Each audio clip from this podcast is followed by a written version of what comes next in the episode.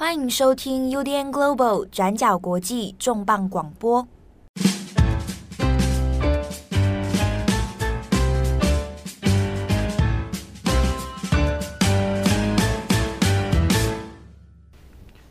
Hello，大家好，欢迎收听 UDN Global 转角国际重磅广播，我是编辑七号，我是编辑惠仪。今天的重磅广播，编辑七号的声音就是仍然维持在这一种。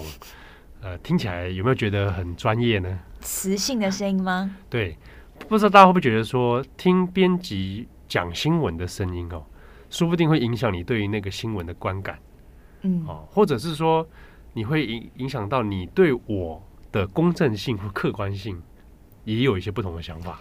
可能你讲新闻的方式，或者是你的声音、你的音线，是叫音线吗？呃，都可以啦，音色、音质都好，音质对，音质。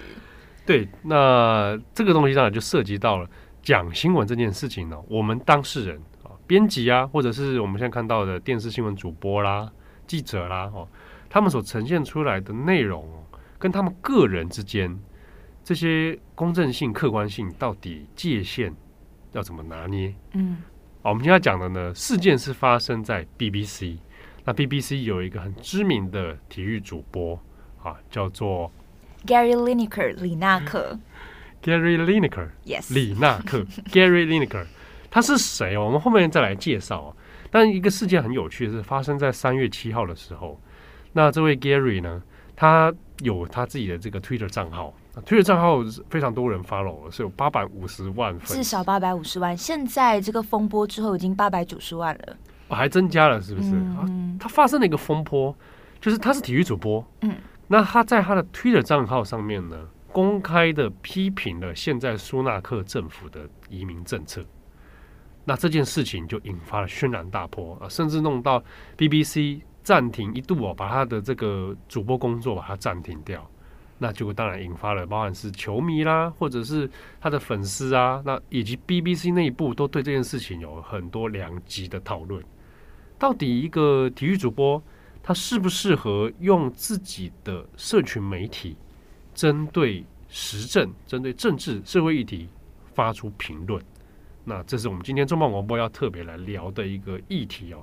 那从中间我们也会稍微谈到一下，呃，关于这个所谓 BBC 的这个公正性的问题啊，到底它的价值标准怎么判断？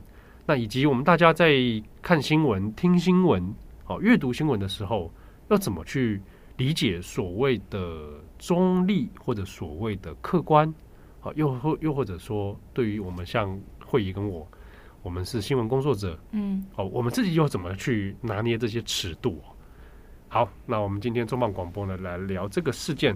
那当我们首先，我们先来从这个事情的来龙去脉先来聊起好了。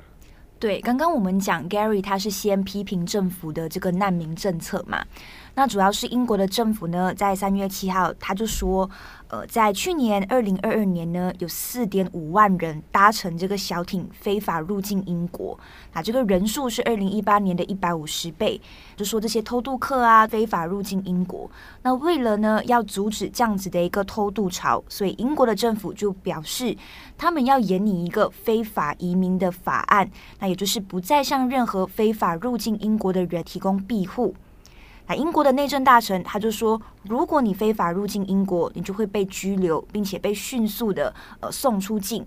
那如果你的国家安全，你就是会被遣送回国。那假设说你的国家不安全，你就会被送到第三方的国家这样子。那政府的这个难民政策出来之后呢，体育主持人李纳克 Gary Lineker 他就在自己的 Twitter 上面抨击政府的难民政策。那他就说，英国其实根本没有涌入巨大的难民国，他们接受的难民其实也比其他的欧洲国家还要来得更少。那就批评说，英国政府的这个政策啊，是针对最脆弱的人群，这个政策非常的残酷，使用的语言也跟三十年代的德国没有什么不同。李纳克这一番言论，他把英国政府跟三十年代的德国，也就是纳粹政府相提并论。所以在这样子的情况下，再加上你看他的 Twitter 追踪人数大概那时候八百五十几万嘛，对，所以马上就引起争议，马上就引起讨论了。对，我想最直观的一个是因为可能他平常他其实是体育主播，嗯，啊，那又针对这个比较敏感的时政啊，那这边讲到是因为又跟难民有关。哦，那这个很自然会牵动起一些社会议题的敏感神经呐、啊，而且又说啊，苏纳克政府跟纳粹差不多，嗯，哦，那其实是蛮强烈的，对，蛮强烈的一个指控啊，嗯、所以就马上在这件事情上面就引发很多讨论。但这其实也是跟 Gary Lineker 他自己本身的知名度有关。那为什么他会这么有名呢？嗯、我们来介绍一下这个人的背景哦。那 Gary 今年六十二岁。他六哦，他六十二岁了。对哦，看新闻照片完全看不出来啊，他就是他体态维持的非常的好。对对，就是一个长得很帅的人。你不要心花怒放，他是真的蛮帅的。大家去看照片啦。好了，那他主持的 BBC 的这个足球节目呢，是星期六晚上呃的一个足球节目，叫做 Match of the Day。今日赛事的主持人，这个节目是呃很受民众喜爱，那也是被金氏世界纪录认证为最长寿、运行最久的一个足球电视节目，有好几百万的观众哦。Gary Lineker 呢，他主持这个节目，基本上他其实不是记者出身，他其实是足球员出身，而且是非常有名的英国足球前锋。嗯嗯，本身就是足球选手这个背景的啦。对，因为。大家常讲就是隔行如隔山，到最后我查了一下他的资料，才发现说他的有名，呃，一九八六年的世界杯，是是是，对，当时最有名的一个赛事不就是阿根廷马拉杜纳的上帝之手那一个足球赛吗？没错，对，那那一场呢，英格兰队就是里纳克所属的英格兰队对垒这个马拉杜纳带领的阿根廷队，到最后英格兰队是输给阿根廷嘛，嗯，然后比数是二比一。马拉杜纳呢，他就用了，就是一个是上帝之手，一个是非常有名的射球，赢得比数两分。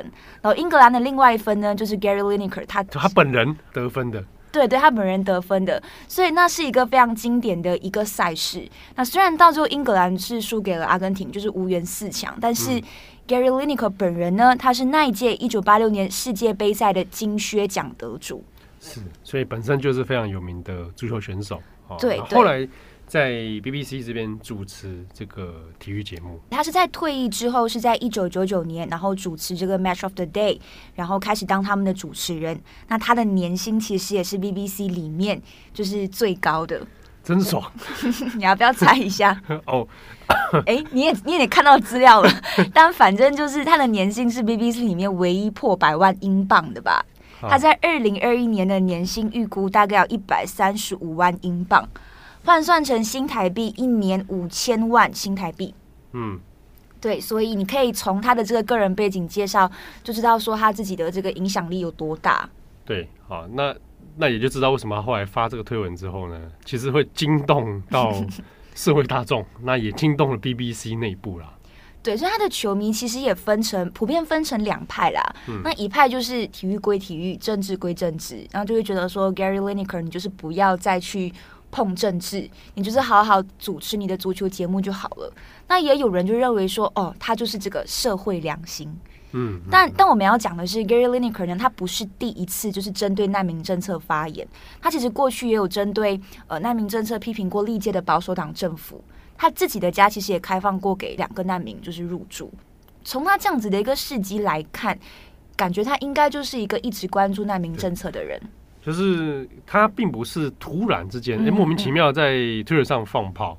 对，他过去其实已经有多次类似的行为，好，那或者是说，呃，他本来就一直就是在关心这个相关政策的人。但我们可以提一个争议啦，是在二零二二年卡达足球杯嘛，就是去年刚结束，对对对对，那个时候卡达不是传出很多人权问题嘛，嗯，那就有人说，哎、欸，Gary，你这么一个关心人权难民的人，你不应该要去到卡达现场做报道。对，但是 Gary 当时候是有去到现场做报道的，他就认为说，我今天去到现场做报道，不代表我没有关注难民议题，嗯、也不代表说我今天认同卡达，我今天去到那边的身份，我就是一个体育节目的主持人。当时候他是这么回应的。对，嗯，那个时候对针对卡达，其实是很多国家有打算要杯葛啊，好，那当然也有做一些相应的一些措施，那甚至也有。有一些明星是不愿意去演出嘛，对啊，但是最后其实为了赛事的部分，还是很多人就是在有限的空间去去还是做执行的。但反正就是呃，这个 Gary Lineker 的这个发言 Twitter 出来之后，就引起了这样子的一个言论。到最后是在三月十号，BBC 就发表声明，表示说呢，这个 Gary Lineker 好像就是违反了 BBC 的社群守则，所以呢就宣布要暂时先撤下。他的主持人的位置。BBC 这个发出之后呢，当然其实就是这个风波开始延烧的一个最大问题点哦，就是以违反社群守则为理由，那暂时撤下他的这个工作。那当然最大一个第一个争点就在于说，他这个 Gary Lineker 他他是用他自己个人的社群媒体，他的 Twitter 来发表这个言论。那到底这个算不算是一种呃违反？比如说你是本身是 BBC 的主播。啊，你违反了 BBC 应该要有的个客观性或者是中立的立场。BBC 其实有提到一点，就是公正的一个原则啦。他其实就会认为说，嗯，争议就在于说，你 BBC 今天以公正为理由，你撤下这个 Gary Lineker 的位置，但你是不是也有违反言论自由的嫌疑？对啊，所以它其实是升起很多的这个讨论，所以当时在 Twitter 上面也开始出现不同的 Hashtag，开始声援 Gary Lineker，像是第一个就是 I'm with Gary，我跟 Gary 站在一起，嗯，那另外一个就是 Boycott BBC，就是我要背歌 BBC，这样子两个不同的 Hashtag。那另外呢，也有其他的 BBC 的呃足球节目主持人，或者是足球的这些球评，他们呢也为了要声援 Gary Lineker 而决定他们不要就是出现在 BBC 的足球节目里面。哦，对，哦，这事情其实从一个看似是小事哦，但是延烧了，好，而且开始到演变成 BBC 内部有其他主播、主持人要跟进的这个问题。对，而且其实呃，他们宣布先撤下主持人，然后其他的球评也打算不要就是出现在节目上面嘛。对。所以这个决定宣布之后呢，第一次的那个 Match of the Show，他们原本的节目时长大概会是一百六十到两百一十分钟这样子的一个长度，嗯嗯、然后当晚直接缩减到只大概剩下二十分钟。二十分钟，那个比赛精华放一放应该就对 就没有，就也没有主持人，所以整个整个事态发展到蛮尴尬的。对。然后，甚至呢，这件事情其实也有引起社会上面很多的讨论。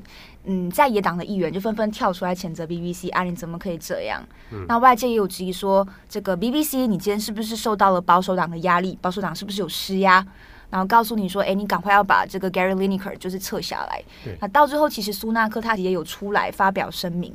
他就说，Gary Lineker 是一个很很伟大的足球员，然后也是一个才华洋溢的主持人。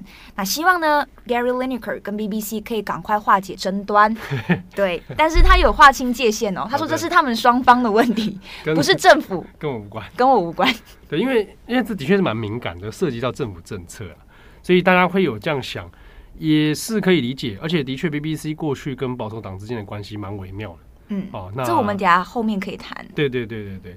那另外，它当然还有一个争议是说，BBC 本身呢，它不是一个私人的民间企业，它是公共电视台，它是个公共媒体。所以对有些乐听众来讲，他有的时候会觉得，哎，啊，这是公共媒体耶，哦，这这个是我们有缴那个 BBC 有缴钱的，我们缴钱有 BBC 这个，那它是不是应该要有一个某种程度上相应回应大家期待的社会责任那所以就期待说，BBC 的旗下的这些主持人呢，啊，这些主播啊，应该要有一个符合某种规范的行为。对，你确实也可以理解，因为 BBC 它作为公共广播的这个机构，它其实有它自己的包袱。它去年也是成立了一百年了嘛。对。呃，有相关的机构做出一个研究，发现 BBC 的读者群，它其实是横跨不同党派的。所以，他读者群的光谱其实是非常大、非常广泛，包括呃，你是保守党的支持者，还是你是工党的支持者，包括留欧派、脱欧派，那这一些读者就是都在 BBC 的光谱里面。对，因为这的确，那就就是公共媒体嘛。对，所以我觉得他要守护他的这一些读者，跟他要确认他自己的这种中立客观性，他确实是有这样子的呃需要存在。对，嗯，好，那这个的确，我们大家要分辨一下，就是他这个状态下面跟。其他的媒体会有点略有不同啊，比如说我们看，如果 BBC 跟呃，我们看跟这个 Telegraph 啊，或者是跟卫报啊，那就会当然各自都有一些不同的这个立场嘛。啊，那 BBC 的状态，因为它属于公共媒体，好，所以被期待的样貌以及他们要经营下去的那个方式哦，就会比较略有不同。不然很多人可能会想说，诶，像 Gary 这种这种行为，世界各地不是很常见嘛？哈，这个就是各种媒体主播在那边打。视频里面大呼小叫，不要说那个美国超多了，美国这种主播哇，他不讲他真的不不舒服。但是因为美国很多他是比如说一般的这个，比如 CBS 啊，嗯、啊，Fox 啊，CNN 啊，哦，这种他他们就是个人色彩很多。但如果你说呃美国 NPR，可能就不太会有这种状态。需要考虑到你这个机构的性质。对，好，所以这也是 Gary 他在这个事件里面当中一个比较微妙而且难解的一个问题啦。而且也很有趣的是，他不是在他的节目上讲。他是在自己的 Twitter 上面讲。哎，那如果是今天是在节目上讲的话，哇，那事情又又又非同小可了。这其实跟 BBC 的社群守则有关。嗯、我们先讲一下这整个事件的后续啦。反正这整个事件呢，在三月十三号的时候已经告一个段落了。那 BBC 的总监 Tim David。呃，戴维他就出来讲说，哎，我们跟这个 Gary 已经达成协议了。那到时候 Gary 呢也会重新回到他的主持岗位上面。那同时呢，这个 Tim David 他又讲到一个重点，也就是说他会重新来检视 BBC 的社群守则到底出了什么问题，也就是我们接下来要谈的这件事情了。嗯、对，因为外界有在想说，会不会是你的是守则哦？在现在已经社群媒体这么发达的年代，这个守则是不是有点过时？还是说它界定的范围哦，有点模糊，哦，也很难让人去拿捏到底什么可以，什么不可以。那 Tim David 其实是在几年前上任的，那他上任之后，他自己力推的就是这个 BBC 的个人社群媒体使用守则。他就说：“诶，这是为了要维持 BBC 的公正性，所以就有要求呃，全体的记者啊跟编辑，那他们的私人社群账号，包括像是 Twitter 跟脸书呢，他们在上面的发言，其实都要跟 BBC 的口径是一致的。那也不可以随意对公共事务表态，那不然最严重的话，你的饭碗可能就是不保，你就是会被解雇。”主要呢，它的这个社群守则呢，是针对可能处理新闻、呃时事节目的记者或者是编辑，他们的社群账号有比较严格的限制。那也会列出说，哎，你什么可以做啊，什么不可以做。那我们这边大概呃列出几点来跟大家讲一下。那像是第一个，每一个人呢都应该要把自己的个人账户，把它当成是像跟 BBC 的出品一样，你需要有这个严格的编辑标准哦。哦，就是我我我社社群面上我不能写错字，然后另外呢，你不可以批评同事，你也不可以在自己的社群媒体上面抢先发布消息。啊啊，对，呃、嗯啊，这个确实是，这个也有本，这个本身其实在很多这个其他媒体也会有。对。还有一个比较暧昧的事情是，他就有提到说，呃，emoji 就是那种表情符号的使用，不能使用吗？没有，他说他提醒你，这个表情符号可能是呃会削弱一个客观公正的贴文内容。是的，就是你讲很严肃的事情，让你最后放一个笑脸。对，这个会有时候会引起很多人的误判。对，就是说你笑屁笑。对，会有这样子的一个状态。然后另外他就有说，如果你今天对一些贴文你按赞。或者是你转推 retweet，那也代表说你可能是赞成这个贴文内容的，所以它是有这样子的一个，我觉得非常严格，但是你也可以说非常模糊的一个标准。对，哦，但我要讲，它这中间是当然的确会有些严重性存在哦，比如说，比如说他他可能除了 Twitter 之外，好啊，但 Twitter 上他可能万一他发了一些漏账，被人家发现，那那这个就很危险了。对，这个真的就会影响你的新闻的那个名声，或者说，哎，还有 IG 就被他发现，他 IG 在追踪一些这个性感的账账号，那这个那这个对主播或记者来讲，他公信力是不是就会受损？大大受损，大大的受损。对，我本人就犯过这个错误，好，这个我必须受到谴责。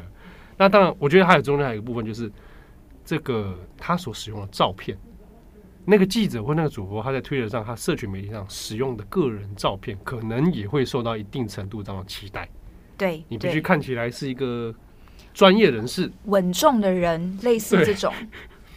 那以这个标准来讲的话，那我的账号就基本上就是直接。你看看你的个人脸书的那个头贴啊，我，我的头贴，我直接就是被 fire。你用那个头贴来骂人，你有公信力吗？完全没有，完全没有，完全没有。所以对啊。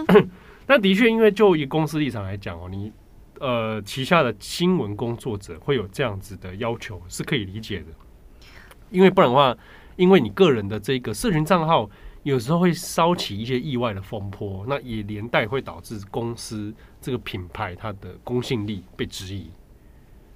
对但他其实这个社群守则，他有大概列出来说，呃，这些守则呢，其实除了适用于你在做新闻的记者跟编辑，那也适用于非员工或者是撰稿人、主持人啊。但是呢，不限于你今天是在 BBC 工作的演员、编剧、哦哦喜剧演员，就是做戏剧类的，对对对，还有表演的。对，还有音乐家等等，但是我觉得 Gary 的状态就是比较模糊，因为他过去其实自称自己是 freelancer，然后他又是一个做足球节目的主持人，那他到底受不受限于这个社群守则里面？那有些人就会出来，就是开始在争论这件事情。其实应该是这个事件当中也是一个蛮有趣的争点哦，就是到底这个守则适不适用在 Gary 身上？那这个当然有两两个层面，一个是就法论法嘛。哦，如果今天既然有守则，我们就法律的部分来处理啊，那当然如果没有这个守则没有规定很清楚的话，那另一个层面可能讨论的是，哎、欸，那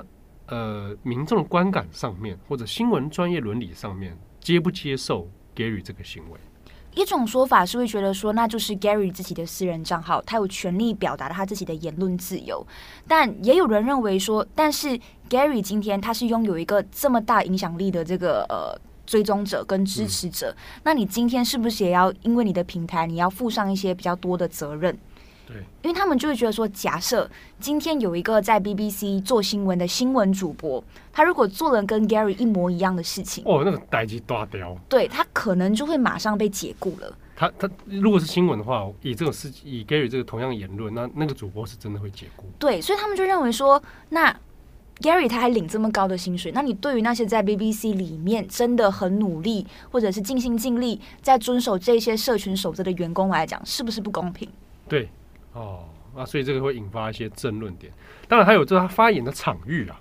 嗯，如果今天假设我们刚刚讲一个假设性的案例啊，就是如果是一个新闻主播，他发出这样的言论，但是如果他是在一个呃评论型节目啊。一个解析型的节目，那可以允许这个主持人或者是来宾发表个人 comment 啊，或者他自己的观点的话，诶，那就又又可以成立啊。但是如果是在这个这个比较吊诡是在社群媒体上面，嗯，好，那这个状态下面又有有一点微妙。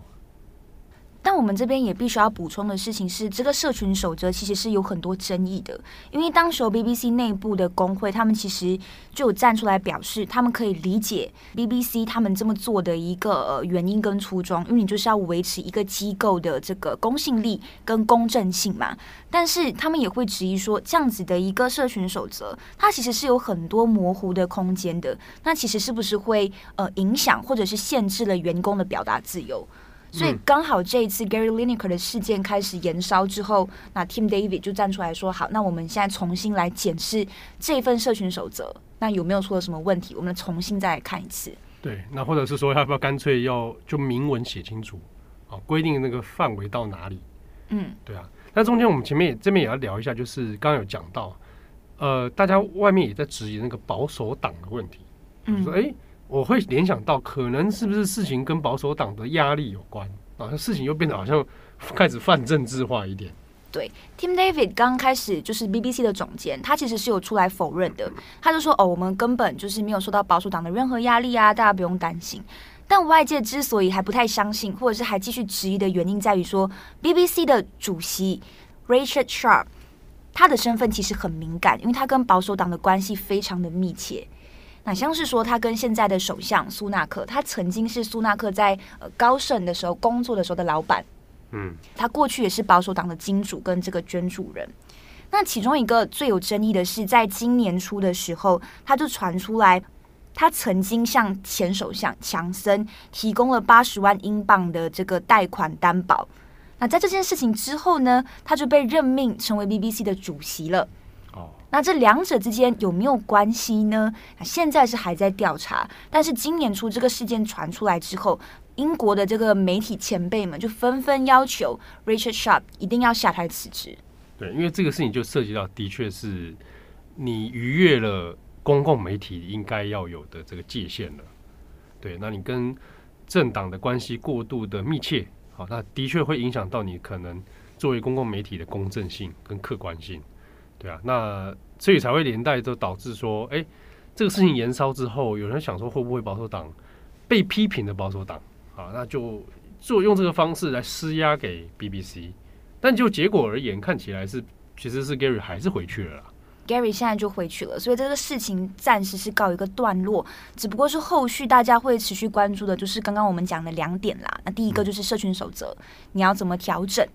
第二个就是 Richard Sharp 的后续，他会不会辞职下台，以及调查的结果出来会是什么？对，这个都想对于呃 BBC 这种作为世界性指标性的公共媒体来讲，会是一个蛮重要的一个案例。好，那想。呃，对于世界各地其他国家的媒体来说，可能也会是一个蛮值得参考的事情。对，我觉得主要还是你要怎么向你的读者群，你要怎么向公众交代。对啊，因为我想，呃，有一些球迷哦，他其实是可以理解为什么他会说体育归体育，政治归政治啊。虽然这句话本身有点吊诡啦，但他也许会 follow 这个 Gary 的这个动机跟初衷，他也许并并没有预期他看到他要讲政治话题。对，的确也是有这样的存在。但如果你今天是 follow 他的账号，那你也可以选择就那我不要 follow。嗯，对啊，这也是一个。那当然会讨论的还是在于这个适合性的问题啦。哦，就是今天可以讲这个话到底合不合适？嗯，哦，我觉得其实也可以跟大家听友读者们讨论。呃，我举一个案例啊，我个人发生的案例。嗯，有一次我在 Daily Podcast 上面说鼓励大家去投票。去年那个时候有关于这个。投票就有几个决议案嘛，好，那就有听友有有有一个听友，就唯一一个哈，就只有一个人，他有私讯啊，你这个会议可能还记得，嗯，他私讯说，哎，七号你怎么可以在节目上要求大家去投赞成票？但我会事后来回想，我当初应该讲的不是投赞成票，是说鼓励大家去投票，嗯，对啊，当然我本人个人在立场上是赞成的，哦，我也有解在节目中有说到说，哎。这个开放选举权、被选举权这件事情，在世界各地的年龄层其实都已经往下拉了。哦，那台湾其实还是比较高，这样子。那那个有听友不知道他现在还有没有在听我们节目，但他就对这件事情很质疑，就说我这样做不适合。啊，那我那时候也在想一下，就是嗯呃，我觉得就立场上面，我的确有表达我意见的权利。然后后来想想，哎，我因为我也不是公共媒体，就是我跟我我跟 BBC 或者 NHK 这种状态又不太一样，所以我就觉得，嗯，总结来讲，就是我们的内容一直都是处于一个蛮偏向 opinion 的，就是我我们自始至终一直都有这样的倾向，所以我觉得我们我们四个人的立场跟那个是蛮鲜明的。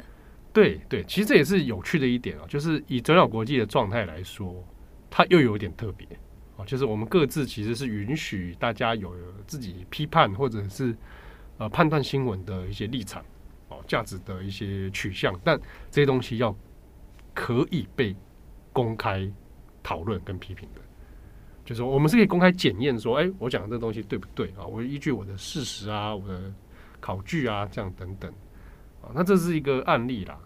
但其实大家也可以想想看，如果今天 Gary 这个事情啊，如果发生在台湾，我想台湾可能。不是很多人在意，我就哦，这样过去了。他说了这句话，对对，就这样哇赞，然后就有些人会去屌他，有些人就没有屌他这样子，然后就上来一下新闻。可是我在想，如果 Gary 今天他讲的话的内容哦，比如说他如果是去讲出关于一个普世价值的东西，比如他用他的个人账号然后骂普丁，说普丁怎么跟这个侵略者啊，这个纳粹政府没有两样这样子。那、啊、会不会今天事情会有一点不太一样？我觉得很难讲哎、欸，因为嗯，我觉得很难讲，就是到底这是我们所认同的普世价值，嗯、但是别人所认同的普世价值，在俄罗斯人世界观里面就没有这件事情。对，这件事情是北约在挑衅，北约在挑衅，美国在卖武器。对对对对对，对。那或者今天这个 Gary 他在上面说，习近平是这个独裁者，很危险，西方文明跟习近平要发生会发生冲突。然后我们看来就觉得，哦，Gary 真的是正义之士，但他们立刻就要被中国人出征，对不对？对，中国人就又说 BBC 就是假媒体，就是这个假新闻制造，假新闻制造所。对，所以大家一讲那个言论的内容尺度，其实也很难去说我们设下一个很明确的界限。我觉得这也是我一直还在学习的地方。当然讲，我现在可能跟听众们分享的成的想法可能还不够成熟，嗯、但也提出来，大家就是互相讨论看看，讨论看看，思考看看。就我觉得你的立场，你当然是可以呃表达你自己的立场，不管你是针对这个议题，你是赞成、中立，或者是你反对都好。但我觉得重点不在于你赞成、中立还是反对，而是你今天赞成的背后的依据是什么？对，你是因为什么原因所以你赞成？你是因为什么原因你反对？这些依据上面，它的事实、它的逻辑，那又是什么？我觉得这会是相对我来讲，我觉得更重要的事情，跟更需要做功课的部分。没错，嗯，那由此其实延伸起来，我也在想，就是说。我想 Gary 他今天讲这个话会引发冲突或者争议，是因为是讲到实际的政策，而且他直接这样子拿来跟纳粹对比，对，我觉得措辞也非常的强烈。对啊，因为像我自己对他那句话原有意见的只有纳粹那个部分，嗯，哦，并不是说我我我超爱纳粹，不是，是说我觉得这个对比通常要小心一点，有时候历史案例不适合拿来类比所有事情，对啊，他。虽然说是个蛮强烈的字眼呐，哦，但他他没有用到 Nazi 啊，没有，他没有，他是说三零年代德国政府，这个还要有点知道说，哦，三零年代不就是哦纳粹德国，非常的英国人，所以这个这还要有点那个时间时空概念呢。对，那我觉得那一段可能是技术上面，我觉得要更严谨的。对，但我们这边解读，但我们也不知道到底 Gary 自己本人到底在想什么。但我们可以就公正性这件事情，我们来讨论一下 BBC 他到底怎么。定义公正性这件事情好了，对啊，嗯，因为一般上我们自己作为新闻工作者，我们受的训练就会是你要中立，你要客观嘛，公正。对，但 BBC 这边提出来的公正 （impartiality），他提出来的事情是，哎，我打我先打断一下，我先讲一般人可能想的公正，就是说，哎、啊，有一个人讲 A 观点，有人讲 B 观点，嗯、那你就应该要公平的呈现大家的观点，对。你就要把 A 跟 B 都呈现出来，交给读者判断，这是一般很多人想象的公正。但是 BBC 的守则有其实有设定很清楚的。对，他其实有讲说，不仅仅是中立跟客观，而是说你今天你在呈现这一些观点的时候，你是要视情况而定的。举例说好了，像我们刚刚提到的，嗯，今天有 A 说地球是圆的，嗯，那有 B 说地球是平的。哦，那在这样子的情况下，你其实根本不需要 A、B 的观点都给他足够的分量呈现出来，给他足够的版面呈现出来。除非你还活在中世纪的话，对，除非你你甚至可能也根本不需要去呈现 B 的观点。嗯，对，这是 BBC 所认为说你是需要去看情况而做而做判定，而不仅仅是呈现各方的观点而已。对，因为我们刚刚讲说，如果他只是在显而易见，比如说已经有科学实证，嗯、或者是。呃，有知识、既有的知识跟常识可以判断的事情之下，哦，但如果你还要把它把一些很荒谬的东西拿来多说所谓的观点并陈的话，嗯，那其实是把责任转嫁给其他读者。好，你那你作为一个记者，那我要你干嘛？我用 ChatGPT 就好了。对啊，他就把责任就丢给读者啊，就好像你不想负责啊。你看有 A 观点、B 观点，你们自己去看。对，而且 BBC 有提到说，就是你在做这一些呃，你在呈现这一些观点的时候，其实也要很注意有没有违反，就是呃，投票啊、自由啊、民主啊这些这些原则。对，好，那这个其实是 BBC 在公正性这件事情上有一个蛮清楚的逻辑啦。其实这边我要大概就补充一下这个观念哈，我们大家有时候大家就会去看说啊，我们希望新闻主播、新闻记者是所谓的公正客观。啊，然后立场是要中立的，那但是这个这个价值观本身，它其实是一个动态在发展的事情。好，就是从有新闻这个行业出来出来之后，其实每个时代的每个时空的人对于这个想法哦都不太一样。我们现在好像有时候在台湾会讲说，哎，小时不读书，长大当记者，对，就是对记者好像充满贬义啊。嗯，还有什么小时不读书，长大来戏子。就我们两个，就我们两个，谢谢大家。啊，这样就是说，有有人会对这个有他有贬义存在，因为发现啊，记者好像呃专业技术不到，然后又不公正、不公这个不客观这样子。但其实新闻这个行业早期二十世纪初发展的时候，早期的人其实也对新闻记者有类似的观观观念啊，会看不起记者，因为最早那些新闻报业其实很多是因应这个商业。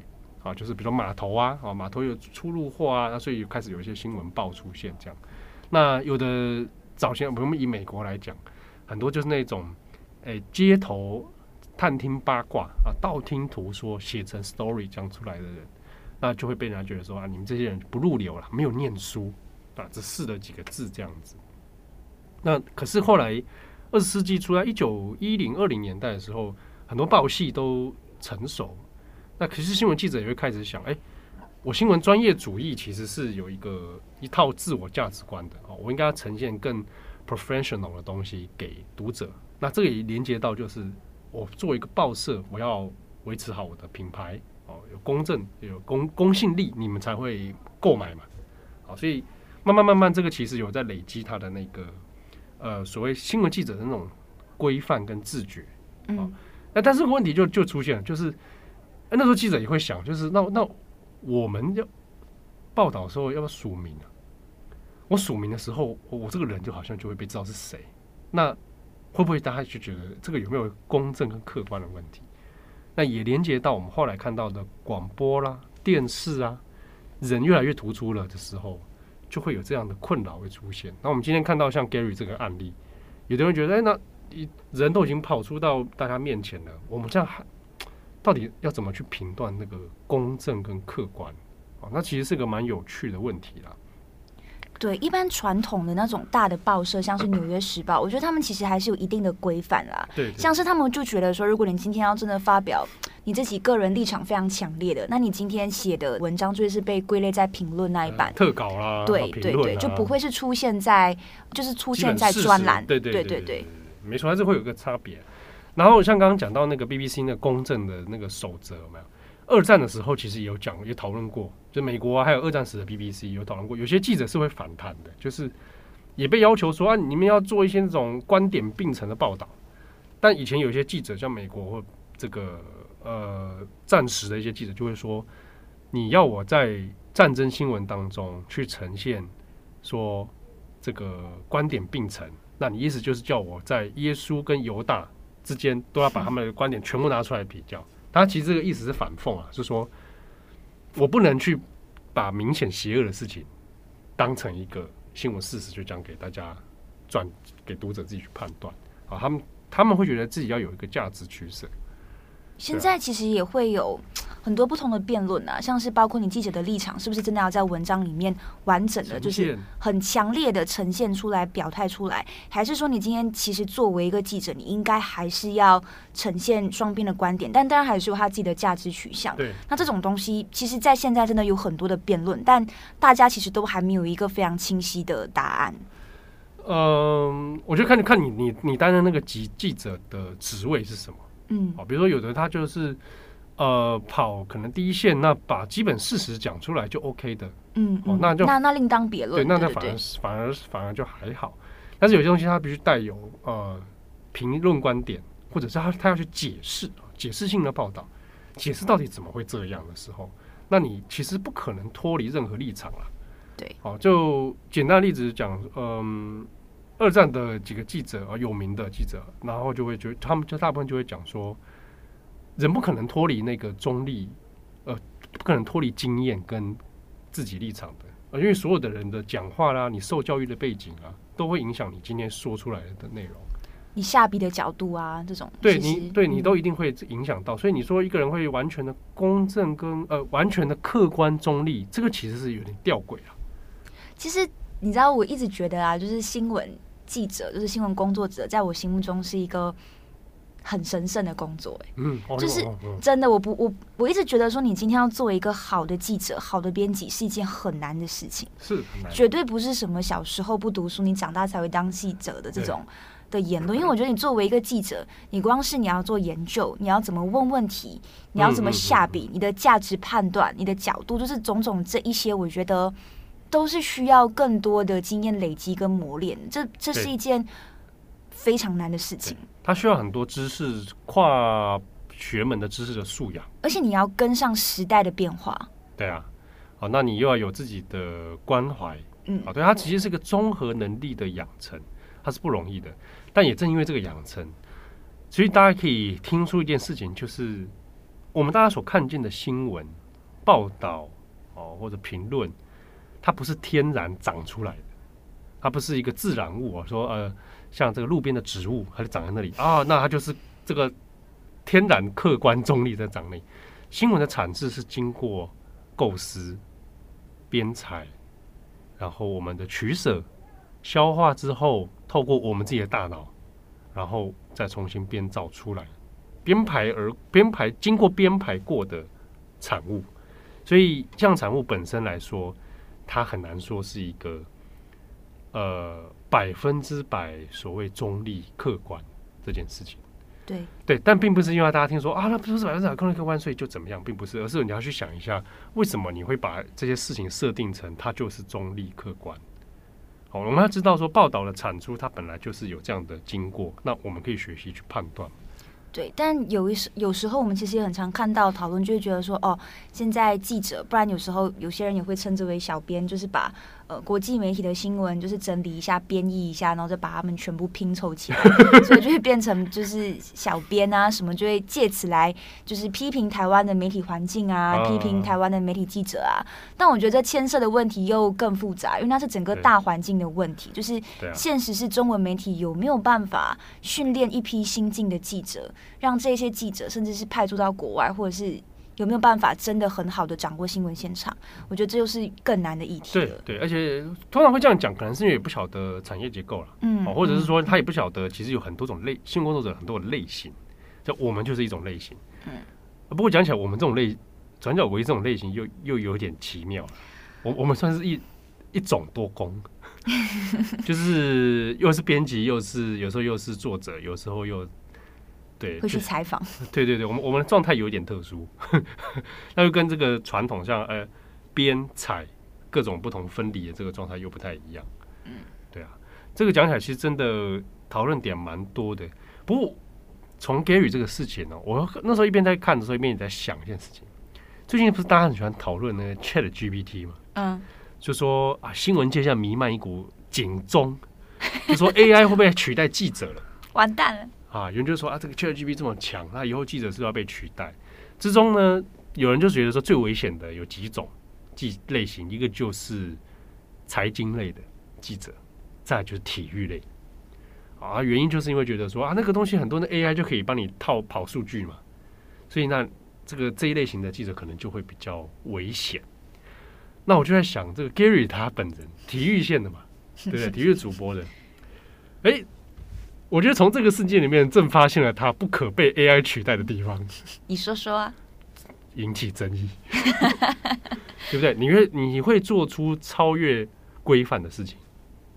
嗯，好，如果是 AI 的话，我们今天设定好了，就不会有什么事了。好，但是呢，人类的奇妙之处就是在于人情味啊，人情味就是一个会犯错的，或者他会逾越某一种界限跟动态的在变化的一种状态，所以呢。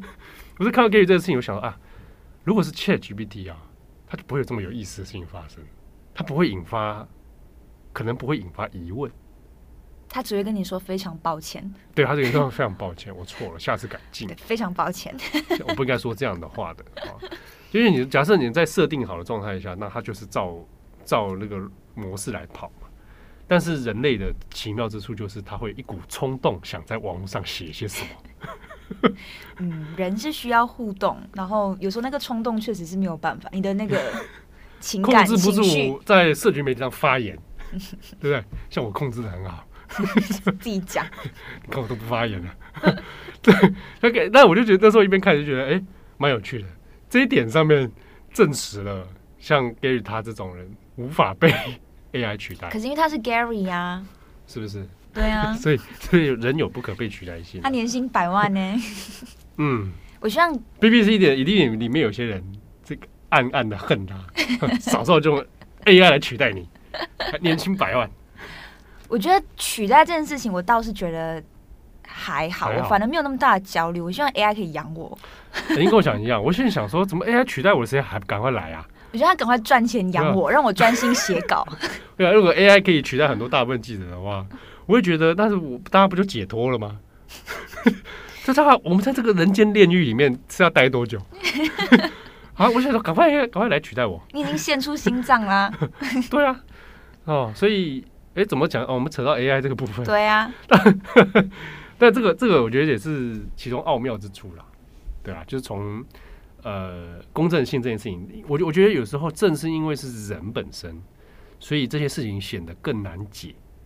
好，它有时候是动态在调整的，因为人就是很复杂啊。对，那甚至你对于公正性，呃，人的那个界限怎么拿捏，它它其实是常常是模糊的啦。对啊，但我自己就用我自己的立场上面，我其实是我自己是支持新闻工作者能够表达意见的。嗯，但前提就是你这个意见要被大家检验，就是可以公公正的来评论。我觉得以及背后的逻辑。对，那如果都没有把它没有任何的意见，那那我我要你干嘛？我对我来说啦，就是你对任何事情就是有 A 就说 A，有 B 就说 B，那我用 ChatGPT 不就好了？对，我用我用 VTuber，我我自己再弄一个 AI 套一套，不就 OK 吗？嗯，对啊，所以我自己有时候会觉得，哎，做新闻的那个价值，哦，可能他要追问的最后还是那一个。解释，啊，这些事情为什么这样子？那他到底给我们大家什么样的疑问啊，或者是挑战，或者是什么样？这可能是我自己对这种工作的想法了。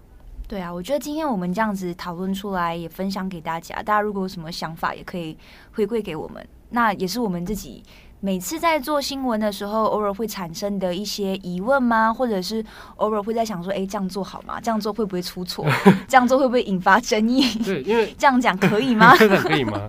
对，因为我们但但我们又有一点比较特别，是要因为我们处于一种多重元素的组合，比如说又有点像新闻 talk show，嗯，对，然后并不是一板一眼的报新闻，但 daily 有一点点像，但是 daily 其实也夹杂了很多。重磅的性质跟 daily 不太像啦，对对对对对，对，所以在我们身上就是蛮蛮奇妙的。我自己也很好奇，但的确，我我我我觉得声音的表现的确有影响大家对于内容上的观感，这个我我觉得是存在的。以前我好像跟大家聊过，同样一句话，男性的主播说出来跟女性的主播说出来效果不同。对呀，我曾经也会担心说。我我的表达方式，或者是我今天说新闻的方式，大家听了是觉得呃有公信力的吗？对，但但我觉得这中间就有很多很复杂的一些美感。对啊，比如说性别刻板印象，有的人就真的会觉得，哎，那他就要听懂男性那种啊，那个这种呃中高年龄的声音，圣竹如，对，或者他听懂要浑厚的声音，他就觉得哇，这听起来很嗯很很坚实，很坚定。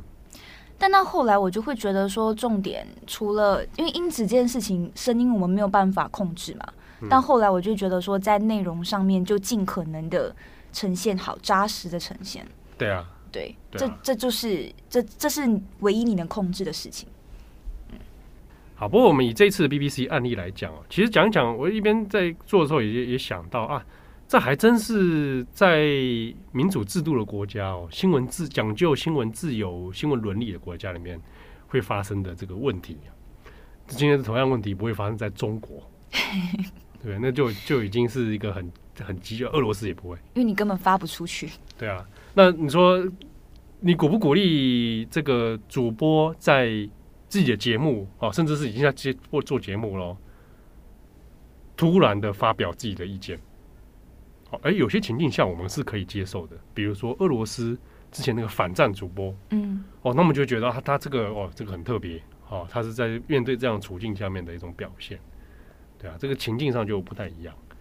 那比如说好了，我因为讲到 BBC，我就会你我们要比较，可能要讲日本 NHK，嗯，哇，这种事还真是不会发生，哇，那很严格，加上日本社会的这种，哇，我觉得那个压力之大，哦，之大，你们每天看 NHK 的主播，每个人就哇，真的是。规范的好好的，可是日本跟英国的国情氛围不一样啦。对，不一样。但是那个压力哦，跟对于人的那个社群媒体的那个控，不是讲控制啊，他们那个分寸啊，你真的就是 NHK 人就是长得 NHK 的样子，他不会逾越那个东西。一日 NHK，终身 NHK。对啊，就啊，而且他们又很在意那些个人的一些。连私生活的私德交往什么的，都都会把它变成一个评断你的标准，这个很蛮可怕的。对，那这个同样事情，大家也可以想想看，在台湾的话，好，我们可以怎么样来想想这个事情？嗯，对，这是很有趣的。好，那欢迎大家来分享你的想法。我是编辑七号，我是编辑慧仪，我们下次见喽，拜拜，拜拜。感谢你的收听，想知道更多详细资讯，请上网搜寻转角国际。